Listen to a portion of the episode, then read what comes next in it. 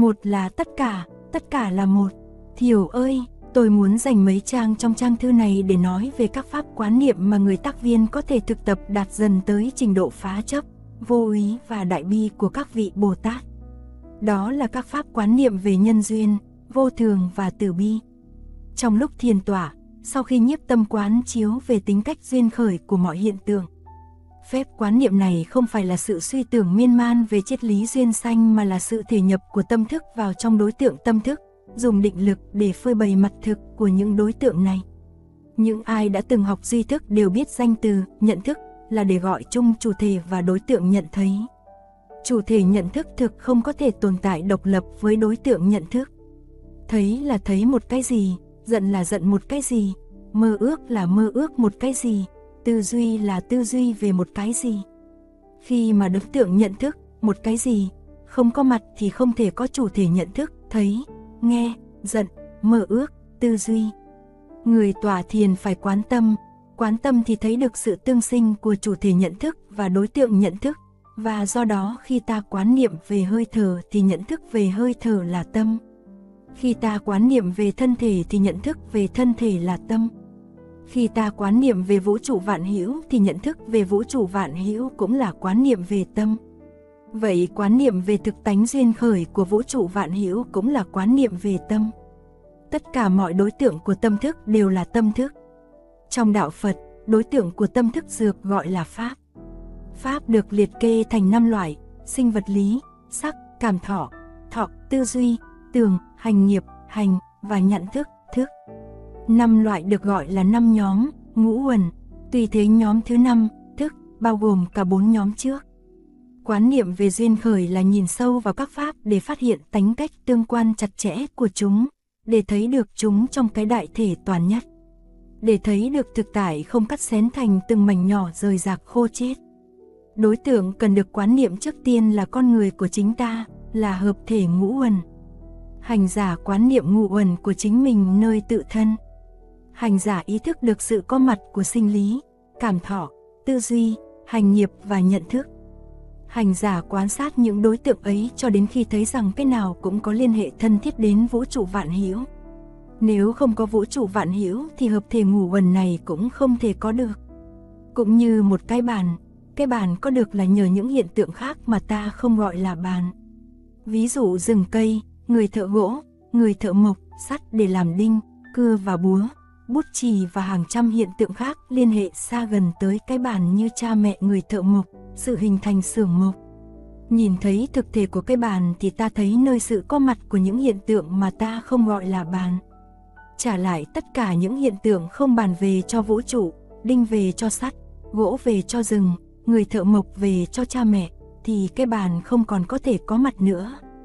Người nào nhìn cái bàn mà thấy được vũ trụ, người ấy thấy được đạo hành giả quán chiếu hợp thể ngũ uẩn của mình bằng cách đó cho đến khi thấy được sự có mặt của cái nhất thể thực tại nơi thân mình, mình cùng với sự sống của đại thể thực tại là một. Trả năm uẩn về thì tự ngã không còn nữa. Vũ trụ vạn hữu đang nuôi dưỡng hợp thể ngũ uẩn từng giây từng phút. Tự ngã chỉ là hợp thể ngũ uẩn đó chứ không còn là gì khác và hợp thể ngũ uẩn đó cũng đóng một vai trò quan trọng trong sự hình thành, tồn tại và hoại diệt của vạn hữu trong vũ trụ.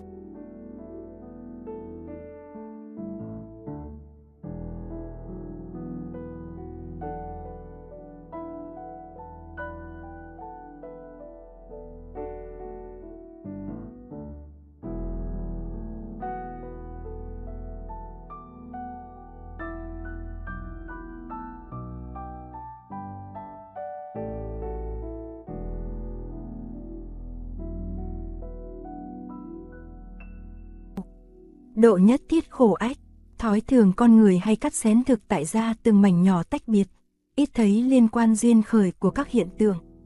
Thấy được tất cả trong cái một, thấy được cái một trong tất cả là phá được một thứ cố chấp lớn mà đạo Phật gọi là ngã chấp. Chấp ngã tức là chấp vào sự có những thực thể bất biến, những mảnh nhỏ rời rạc khô chết biệt lập với nhau. Phá được cái chấp ấy thì thoát ra ngoài mọi sợ hãi. Bát Nhã Tâm Kinh nói rằng, khi Bồ Tát Quan Thế Âm quán chiếu về hợp thể ngũ quần và phát hiện ra cái trống rỗng của tự ngã thì tức khắc Ngài vượt thoát ra ngoài mọi khổ đau. Ách thản, thiều cũng vậy, tôi cũng vậy, các tác viên khác cũng vậy.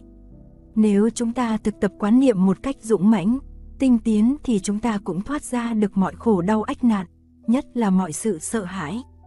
Bồ Tát Quan Thế Âm thường được mô tả như một sự chuyên môn đi hiến tặng sự không sợ hãi, vô ý thi.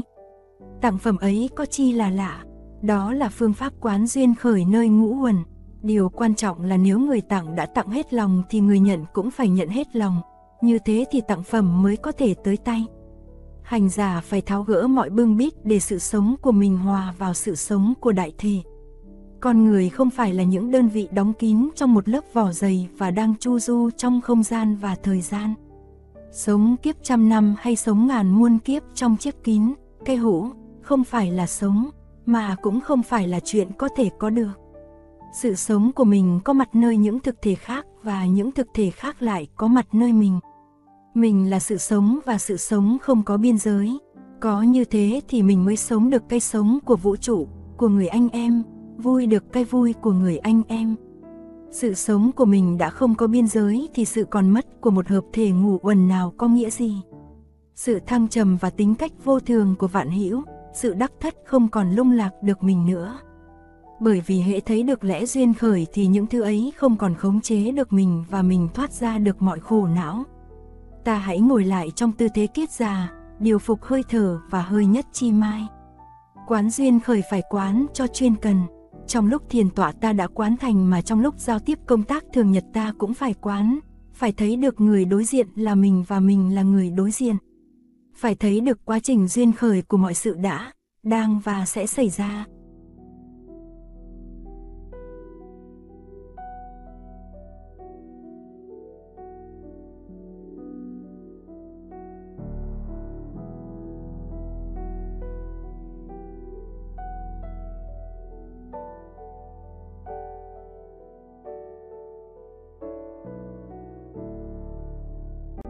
Dù ngoạn trên những đợt sóng xanh tử.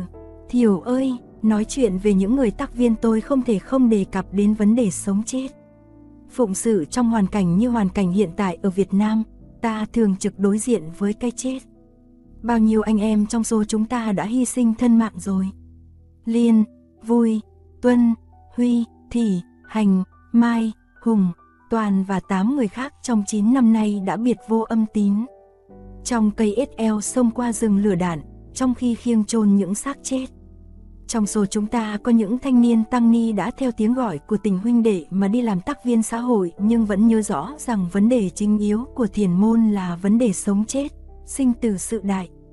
Đã biết sự sống và sự chết chẳng qua là hai mặt của cuộc đời, ta can đảm đối diện với cả sự sống lẫn sự chết. Ngày xưa hồi 19 tuốt, khi nghe giảng đến phương pháp quán sát trong những bãi tha ma, tôi thấy bi thảm quá và hơi có thái độ phản đối. Nhưng bây giờ tôi không còn thấy như thế nữa. Ngày xưa tôi nghĩ phép cứu tưởng quán chỉ nên để dành đến khi mình lớn tuổi, vào khoảng 35, 40 tuổi. Nhưng tôi đã thấy những người trẻ tuổi xứ ta nằm ngã gục bên nhau, có người chỉ mới 14 hay 18 tuổi. Không chuẩn bị trước ta không sẵn sàng để đối phó với cái chết. Với lại tôi thấy rằng nếu không biết chết thì ta cũng chưa biết sống. Bởi vì chết là một phần của sự sống. Quỳnh Hoa nói với tôi mới đây hai hôm, tuổi 20 đã có đủ năng lực để quán cứu tướng. Quỳnh Hoa nói như vậy bởi vì cô ta vừa được 21 tuổi. Ta phải giáp mặt sự chết và nhận diện nó như ta đã giáp mặt và nhận diện sự sống vậy. Kinh quán niệm có nói về phép quán xác chết, thấy xác chết sình trương, bị thú vật và ruồi bọ rốt rỉa, rồi còn lại một bộ xương dính máu, rồi còn lại từng khúc xương lãn lóc, trắng hiếu, rồi những khúc xương mục nát thành cho bụi. Quán như thế và biết chính bản thân mình cũng như vậy, cũng sẽ trải qua những giai đoạn ấy. Quán như thế đến khi nào bình tĩnh, miệng mỉm cười, tâm trí nhẹ nhàng thì thành công. Lúc bấy giờ ta không còn bi quan mà lại còn thấy sự sống quý giá, đang sống từng giây từng phút không những sự sống nơi ta mà cả sự sống nơi mọi người, mọi sinh vật, mọi thực vật. Ta không còn bám víu sự sống đến mức phải đi tiêu diệt sự sống của kẻ khác để nuôi dưỡng sự sống của mình. Ta thấy được sống chết là hai mặt của sự sống, cũng như mặt trái và mặt phải của cùng một mặt trăng. Lúc bấy giờ ta siêu việt được sinh tử và mới thực sự biết sống và biết chết. Kinh nói những vị Bồ Tát đạt được chân lý duyên khởi, phá vỡ cái vỏ ngã chấp thì có thể vào sanh ra tử như người đi du ngoạn ngồi trên nhưng đợt sóng mà không bị những đợt sóng sinh tử làm chìm đắm. Thiểu ơi, có người nói nhìn thực tại với con mắt Phật tử thì sẽ thấy bi quan. Thực ra bi quan hay lạc quan là những gì quá dễ dãi. Vấn đề là nhìn thấy thực tại một cách thấu đáo. Một tâm trạng bi quan chẳng bao giờ đưa tới được nụ cười trầm tĩnh mà ta thấy nở trên môi các vị Bồ Tát và những người đạt đạo.